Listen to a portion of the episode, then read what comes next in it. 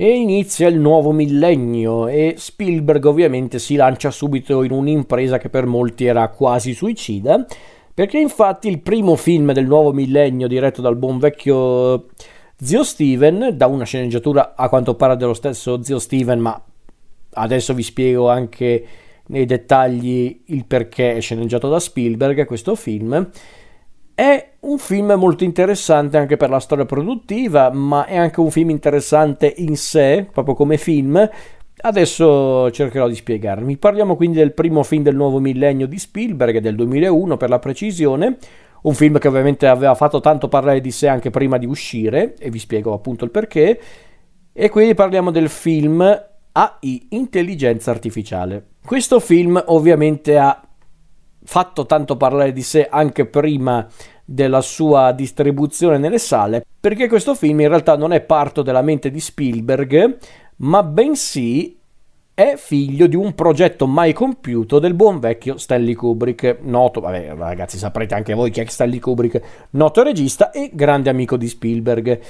E Kubrick, tra i tanti progetti che non è mai riuscito a realizzare prima di morire, c'era appunto il progetto di questo film fantascientifico un po' fiabesco, ispirato non so quanto fedelmente a un racconto di Brian Aldis, che è tipo Super Toys che durano tutta l'estate. Non, lo dico perché non l'ho mai letto onestamente, quindi non saprei dire neanche quanto c'è del romanzo in questo film, questo racconto, anzi neanche un romanzo. Vabbè, la storia è quella di, di un futuro prossimo, l'anno 2125, in cui abbiamo un pianeta Terra devastato dall'effetto serra, dall'innalzamento degli oceani, e dove la tecnologia si è talmente elevata che ormai gli umani riescono a creare dei robot talmente simili a loro, agli umani, che mh, vengono praticamente venduti come se fossero un elettrodomestico, ma per ricconi praticamente.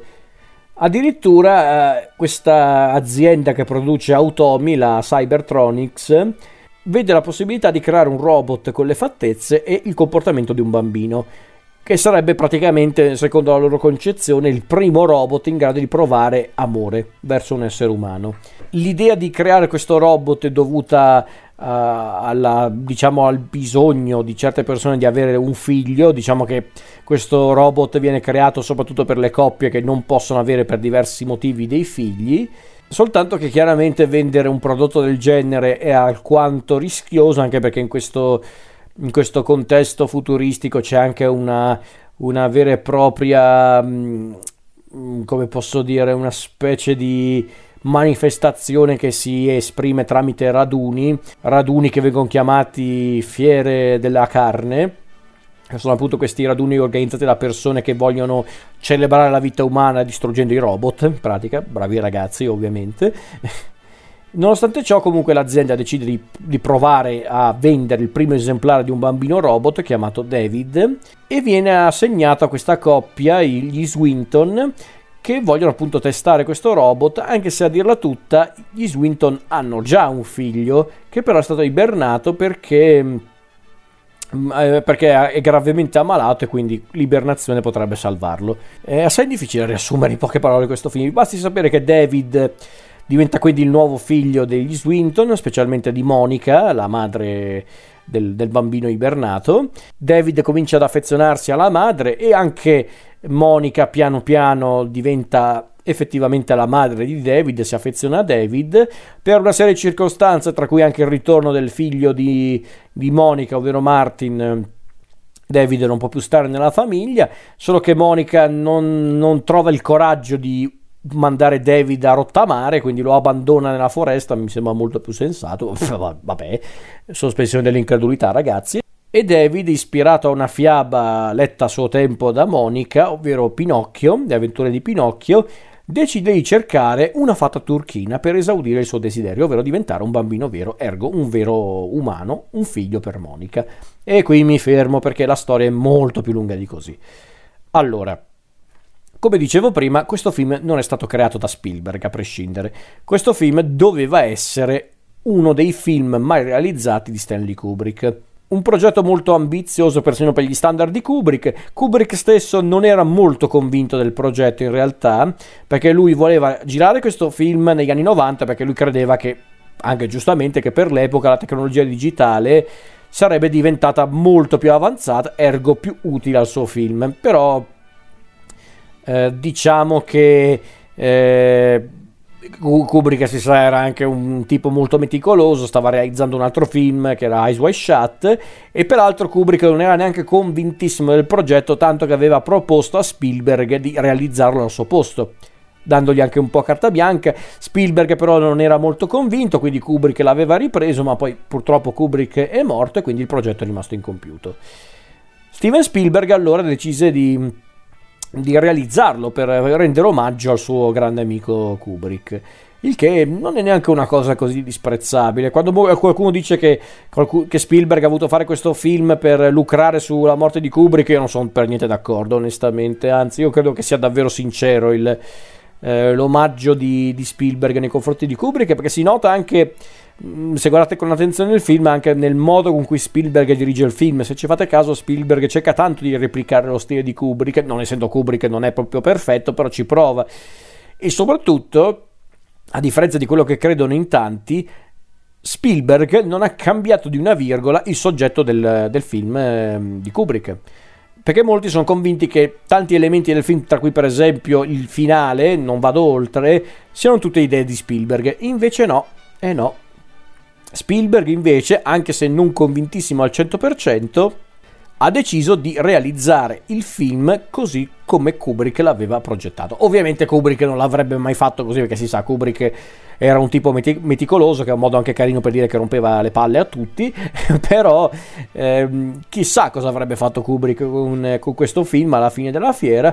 Spielberg non lo sapeva e ha deciso di farlo. Questo film che peraltro mangiava tanto eh, le fiabe, appunto, ma anche tanta fantascienza, sicuramente non so in tutta onestà cosa si era ispirato Kubrick. Qualcuno dice che, che Kubrick sarà anche un po' ispirato a una delle più note creature di Osamu Tezuka, ovvero Astro Boy. Probabile, in effetti ci sono diversi punti in comune, anche a livello estetico, effettivamente.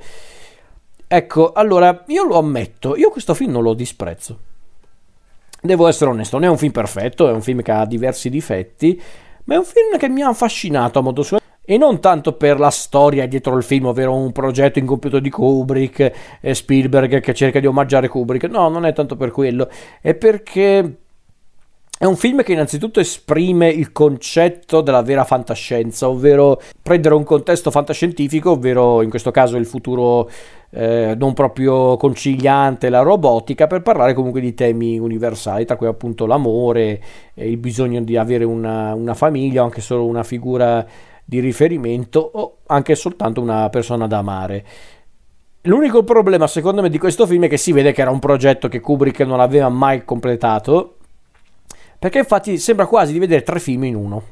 Perché la prima parte è quella appunto di David che cerca di adeguarsi all'interno del nucleo familiare degli Swinton. Poi c'è tutta la seconda parte di David da solo che cerca la fata turchina, in cui c'è anche il personaggio davvero fantastico di Gigolo Joe, il personaggio di Jude Law, questo robot che fa appunto il Gigolo, che si mette addirittura le cassette per creare l'atmosfera musicale giusta, fantastico. In cui appunto peraltro David finisce in una di queste fiere della carne per poi passare all'ultimo atto che per molti è il vero scivolone del film. Io sono in parte d'accordo, effettivamente è un momento in cui davvero il film si lascia andare, ma non necessariamente nel senso migliore del termine. E, e ripeto, questa sua natura molto multiforme lo rende secondo me però affascinante come film, non perfetto, ripeto. È un film che si vede che è stato pensato in un modo, è stato realizzato in un altro, pur eh, volendo essere fedele all'idea originale di Kubrick, quindi io onestamente non accuso tanto Spielberg di questa cosa. Quindi in realtà io non è che accuso tanto Spielberg di questa cosa. Spielberg ci ha provato, ripeto, non è che Spielberg era partito dal presupposto di fare un film che avrebbe accontentato tutti. Infatti, il film non è andato benissimo uh, al, al, cinema, sia per quanto riguarda il successo economico, anche perché probabilmente molti volevano puntare tanto su su due cose, appunto il fatto di voler essere un, una sorta di blockbuster, cosa che non è, e soprattutto volevano anche puntare tanto sul fatto che questo era il film incompleto di Kubrick, cosa anche qui non del tutto vera, perché non è che Kubrick aveva iniziato a fare questo film e poi Spielberg l'ha finito, no, no, Kubrick non l'aveva mai iniziato questo film, cioè Kubrick era riuscito a fare Eyes Wide Shut e manco l'aveva visto finito Eyes Wide Shut, quindi di che stiamo parlando? Eh, non lo so, non è un film che mi dispiace, ripeto, perché comunque anche l'estetica creata nel film è un po' altalenante, però funziona secondo me, è molto affascinante. Ripeto, sembrano di vedere tre film diversi, però non è male di per sé l'estetica di questo film. Poi, ovvio, Spielberg si è circondato dai soliti collaboratori: Michael Ken, Kaminsky, John Williams. Eh, poi ci sono anche Rick Carter e Nancy Haig per la scenografia. C'è poi il solito lavoro di effetti speciali dell'Industrial Light and Magic. Tra gli attori ci sono appunto Jude Law, Francis O'Connor nei panni di Monica, Brendan Gleeson, eh, William Hurt eh, e altri ancora. E ovviamente il nostro protagonista David, interpretato da Ellie Joel Osment, il noto bambino, allora bambino che aveva interpretato il sesto senso di, di Shyamalan. E ripeto, non è un film che però riesco a disprezzare in tutta onestà. Io lo guardo anche con molto interesse questo film, però ripeto, si vede che è un film che non è non, non, è proprio di Spielberg, eh, ma proprio anche a livello proprio estetico, anche a livello tematico. E soprattutto è un film che secondo me Spielberg doveva comunque anche un po' riscrivere, perché io capisco che voleva seguire il progetto di Kubrick come Kubrick l'aveva lasciato, però non, questo non è che lo rende necessariamente un film apprezzabile, cioè per dire magari la gente non sa neanche nemmeno che questo qua era un progetto mancato di Kubrick, nel senso che gli frega. Quindi io onestamente tutta l'ultima parte, per quanto può essere anche poetica, anche un po' commovente, onestamente io l'avrei proprio tolta perché sarebbe stato davvero eccessivo e soprattutto stona anche un po' con tutto il resto del film, secondo me. Quindi non lo so, è un film non è neanche un film brutto, ripeto, è un film strano, è un film forse anche sbagliato su certi aspetti, però io onestamente se voi non l'avete mai visto, gli darei una chance, in tutta onestà, anche solo per curiosità, anche solo per eh, sfamare la vostra curiosità. Ovviamente se non siete fan della fantascienza risparmiatevi la visione, chiaramente, però è interessante come film.